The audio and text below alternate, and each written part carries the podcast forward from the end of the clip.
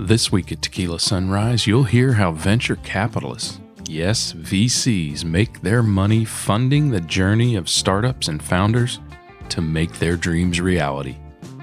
I'll share a change to the format I know you're going to love, plus this week's deal updates. So listen up.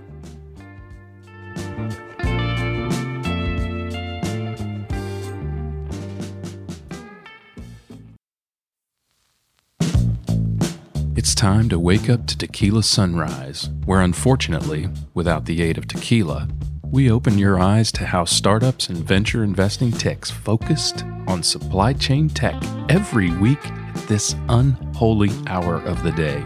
If you want a taste of how tech startup growth and investment is done, join me every Thursday for another blinding Tequila Sunrise. Greg White here from Supply Chain Now. I am always happy, never satisfied, willing to acknowledge reality, but refusing to be bound by it. My goal is to inform, enlighten, and inspire you in your own supply chain tech journey. Hey, in case you're listening in the Supply Chain Now main channel, you should know you need to subscribe to Tequila Sunrise wherever you get your podcasts. We'll only be in the mainstream for a couple weeks more. Go subscribe to Tequila Sunrise today so you don't miss a thing. Hey, do you think supply chain is boring? Lots of people do. My father, in fact, was a retail merchandising VP back when a company called Kmart actually mattered and there was no such term as supply chain. Believe me, he thinks it's not only boring, but also that procurement, purchasing, logistics, warehouse, and transportation people are a pain in the ass. You might feel the same way, or you might just be awakening to this thing we love to call supply chain, wondering what all the fuss is about, or hoping to increase your supply chain IQ and impress your friends at your next Zoom happy hour. And you want to know how you can learn more about it. Well, if you want to build your knowledge in supply chain, you need to listen to get this Supply Chain is Boring. That's right. Supply Chain is Boring with Chris Barnes. Chris is a practitioner. He knows distribution, logistics, APICS, and about a hundred other acronyms. But more importantly, Chris knows the who's who that got supply chain where we are, that point us to where we're going, and take us to the next level in supply chain practice. He interviews creators, inventors, and innovators that made supply chain the fascinatingly boring discipline it is today. Chris challenges every guest to convince him that supply chain ain't boring. So, you know what I'm going to say. Listen up and subscribe wherever you get your podcasts. Let's see who's up to the task of proving supply chain isn't boring. Hey, this is another supply chain now joint, so be careful. You might just find boring interesting. All right, let's get started. Let's see what's going on in supply chain tech this week. First, let's start with the deal ticker. While seed investing continues to struggle in this unstable business environment, deals are getting done this week. In total, recall this is not just tech supply chain deals. 265 rounds for $12.6 billion and 91 acquisitions for 15.9. That's compared to last week with 202 and 9.8 billion and 81 acquisitions for 27 billion dollars. The Tequila Sunrise Supply Chain Tech Stock Index. I have to confess, I'm going to report catalyst events for the companies in the index for a bit. Truth is that while many of these stocks move some week to week, they are mostly in a range or recovering from a loss earlier in the year, and the ones that are moving are e commerce focused Shopify, Amazon, not full supply chain plays. So we'll find a way to make this analysis interesting. I promise we're working on it.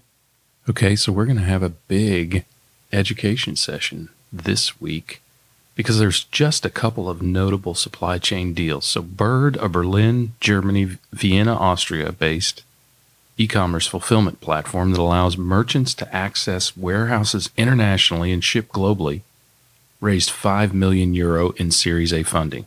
This round, which brought the total to 9 million euro, was led by Ryder Global with participation from Venture Friends, FJ Labs, and existing investors.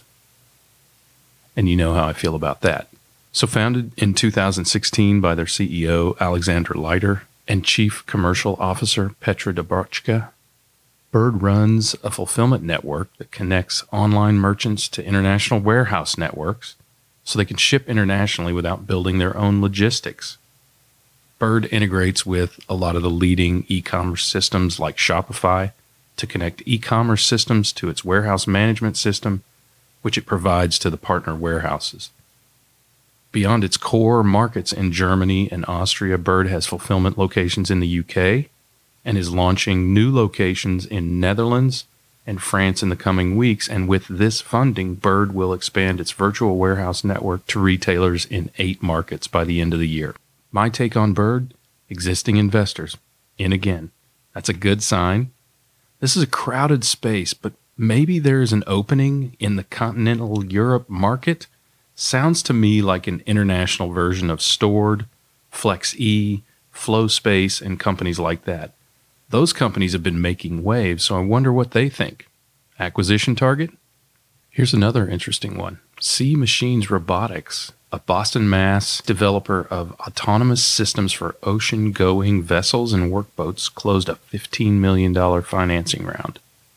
The round was led by Accomplice with participation by Toyota AI Ventures, Brunswick Corp, Geekdom Fund, NextGen Venture Partners, and others. The investment included participation from Huntington Ingalls Industries, which will accelerate the deployment of self piloting techniques in the market of unmanned naval boats and ships. According to Sea Machine's CEO, Michael G. Johnson, the company provides autonomous systems that work under the oversight of a human operator and by taking on the long duration and repetitive control duties boosts the predictability and precision of operations while lowering the risk of fatigue related incidents. My take, that sounds a little like autopilot. There's got to be something more to it than that. The technology also enables new capabilities on water, such as the onshore command of remote offshore vessels. So, drone like control? Maybe. Interesting. Sea Machines has deployed systems on large cargo vessels to data collecting survey boats, oil spill response craft, search and rescue, patrol, and crew transfer vessels.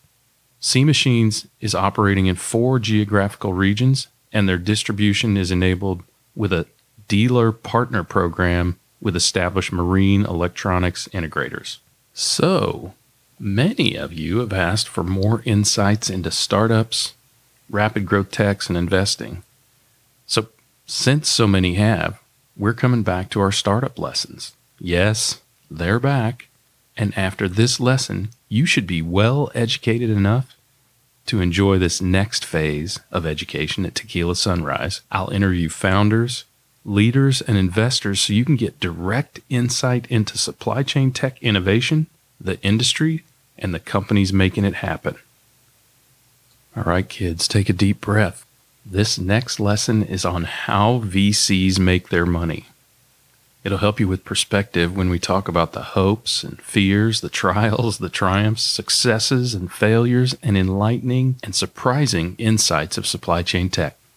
In this lesson, we're talking about where the money comes from, where it goes, and who gets it. Venture capital firms, where they get their money, and how they make money is important to understand whether you're a founder, an employee of a tech startup, you're doing business with startups, or just a casual observer. How venture capital makes money often defines how startups execute day to day. This is a deep, deep topic, and this is a short, short ish podcast. And there are plenty of pros who go deep into the mysteries of founding tech companies and venture capital. So I'm going to recommend a couple and link to them in the show notes. There are many, but here are the two that I recommend. A book called Zero to One by Peter Thiel. It's a must read for founders with good info on VC. If you don't know who Peter Thiel is, that's a lesson unto itself, so read up. The book Venture Deals, fourth edition by Brad Feld and Jason Mendelson, takes a no holds barred approach to how venture works and how founders can arm themselves with knowledge and allies throughout the process. go give them a read. All right, in episode four, we talked about the different types of investment, the types of firms that do it, and the maturity stage of the startup for each of those investment phases. Go back and have a listen there with the new context of the knowledge you're about to get to get a few aha moments from this lesson. There are truly only two things that matter in VC deals when making a deal between a VC and a founder economics and control. Let's explore how they work to maximize that for themselves. Yes, VCs are self interested, make no mistake about that, and how founders can do likewise. When tech startups want to raise money, they usually seek the financial assistance of a venture capital fund. These funds primarily have a couple of participants limited partners, or LPs, and general partners, GPs. Let's talk about what the role of each is. The LPs provide the financing for the VC fund and are usually family offices that manage investments for wealthy, well, families, or institutional investors such as university endowments, pension funds, insurance companies, and etc. And there are other variations of investors who might participate as a limited partner in a VC fund.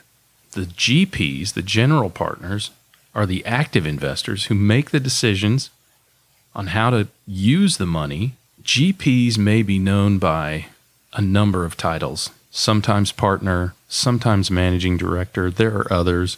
Titles get very confusing at VCs and they tend to shift throughout the years based on trends and fashions.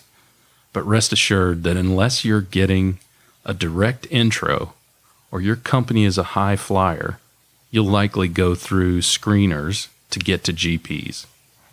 So let's talk about some of those roles in the VC ecosystem. It's important to differentiate between GPs and the other folks known as venture capitalists in a firm. So, in a VC firm, there are VPs and principals, think junior partners. There are associates and analysts. These are the folks that find, screen, analyze, and manage the operational and analytical aspects of an investment. There are also part time or even contract people associated with venture capital firms, sometimes called operating or other times called venture partners. Think of them as contract GPs who get GP approval on deals they present and often take board or chair roles in portfolio companies. There are also entrepreneurs in residence. These are usually experienced founders in transition that help the firm, advise the firm, bring esteem to the firm, and are on their way to their next startup. Recognize that every player in a VC firm is very smart and very well educated and connected. If they aren't a partner now, they're usually on track to be one or to start their own company. And often the GP who invests a significant amount in a startup or leads, which means writes the first and usually largest check in an investment round, will do so with the requirement to join the company's board of directors. So they'll take an active role in overseeing the company. They will sometimes play the role of mentor to the companies they invest in and even guide founders on areas where they need help. So, how VC funds are structured is important to understand. Similar to how startups try to raise several funds from VC firms, the VC firms will raise several funds for investment throughout their lifetime. Each fund has a thesis which defines the guidelines for investing. For example, legendary firm Accel has raised 14 venture funds and numerous others for secondary investments, specific regions around the world, specific types of companies, and the like. So it's not unusual for a firm to have dozens of funds. Now, a fund usually has a lifespan that is around 10 years, and it's usually divided into three phases of activity for the fund and the companies selected for it. The initial phase is when the firms invest in completely new companies. Usually half or less of the money in the fund is allocated for these initial investments. The rest of the funds are what are called reserves for follow on or secondary investments in the companies from the initial phase. Obviously, allocated for those companies that survive and grow sufficiently to meet target potential returns. The final phase is where VCs liquidate their investments and get their initial investment and hopefully returns, and sometimes, often, creating returns for founders by helping the company exit to a strategic acquirer, larger investor, or even IPO. We'll talk more about that later. Most VC firms have many funds operating at the same time at different phases in this timeline. So they'll have Fund 1 that might overlap with Fund 2 that has just opened up for investment.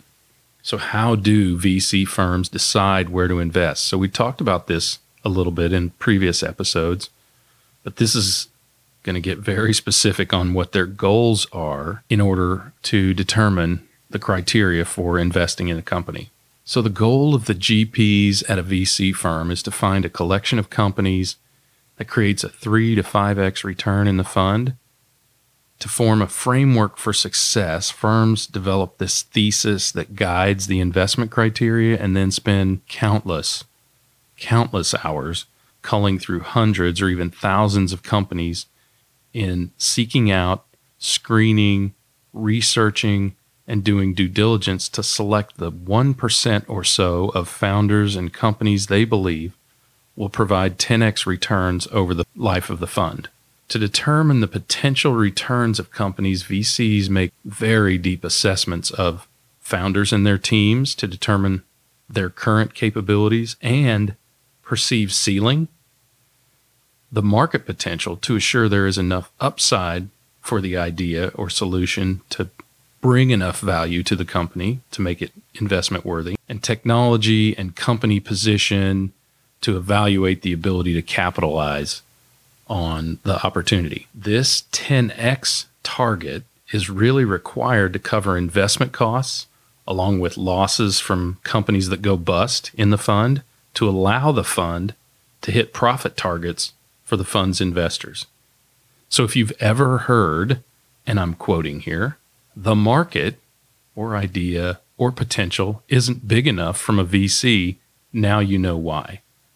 They have to compensate with big hits on the companies that win in order to cover the comp- companies that underperform or just go completely bust.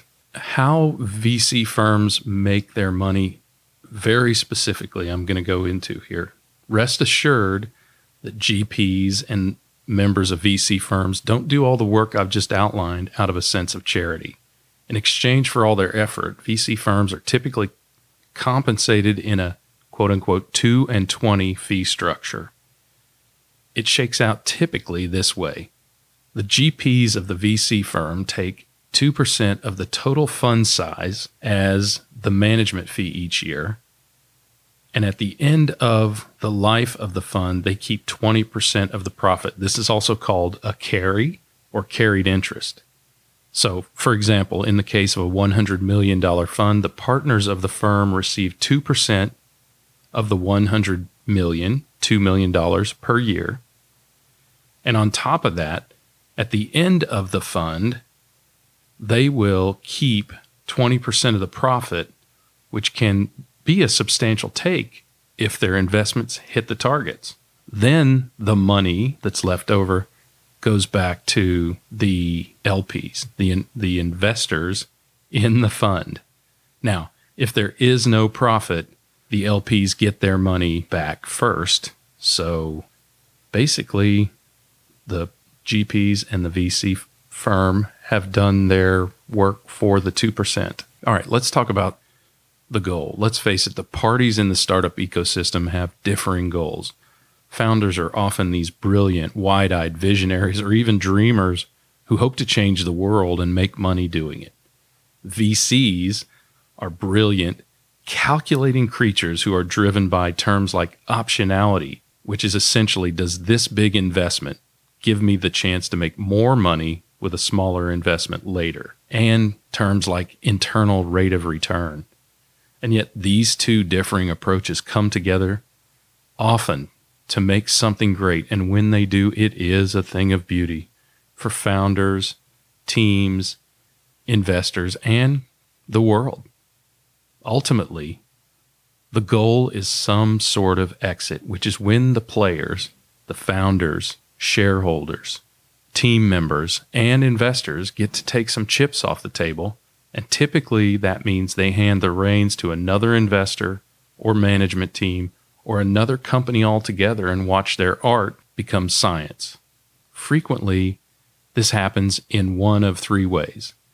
In order of least return on investment to greatest, those three ways are private equity investment, where large investors buy a majority stake in the company and bring what I affectionately call the adult supervision, their own management team to apply mature management and investor playbooks to wring every ounce of value out of the company.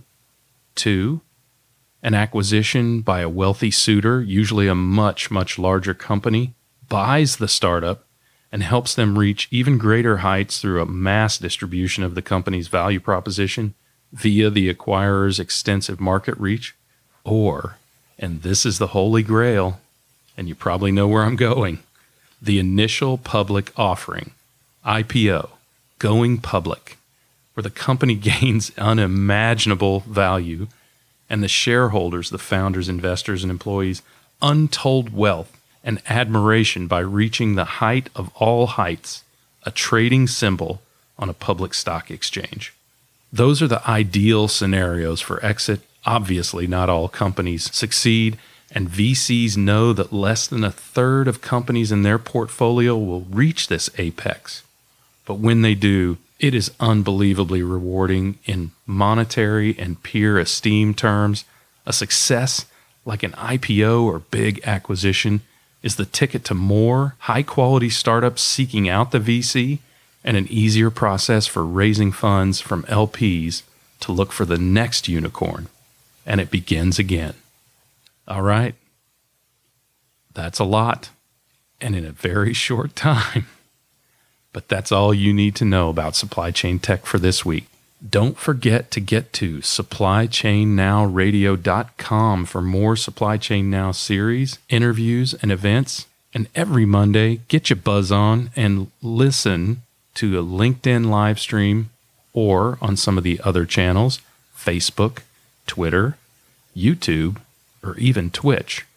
Join 10,000 or so of your fellow supply chain professionals for the supply chain news of the week every Monday at noon Eastern Time with Scott Luton, the master, and me. And maybe you missed this message every single week or at the beginning of this episode. If you are listening to Tequila Sunrise and haven't subscribed, it's time to commit. Subscribe to Tequila Sunrise wherever you get your podcasts so you can keep listening and keep learning. And you can hear from folks like Ben Gordon and founders of important startups in supply chain tech. Thanks for spending your time with me. And remember, acknowledge reality, but never be bound by it.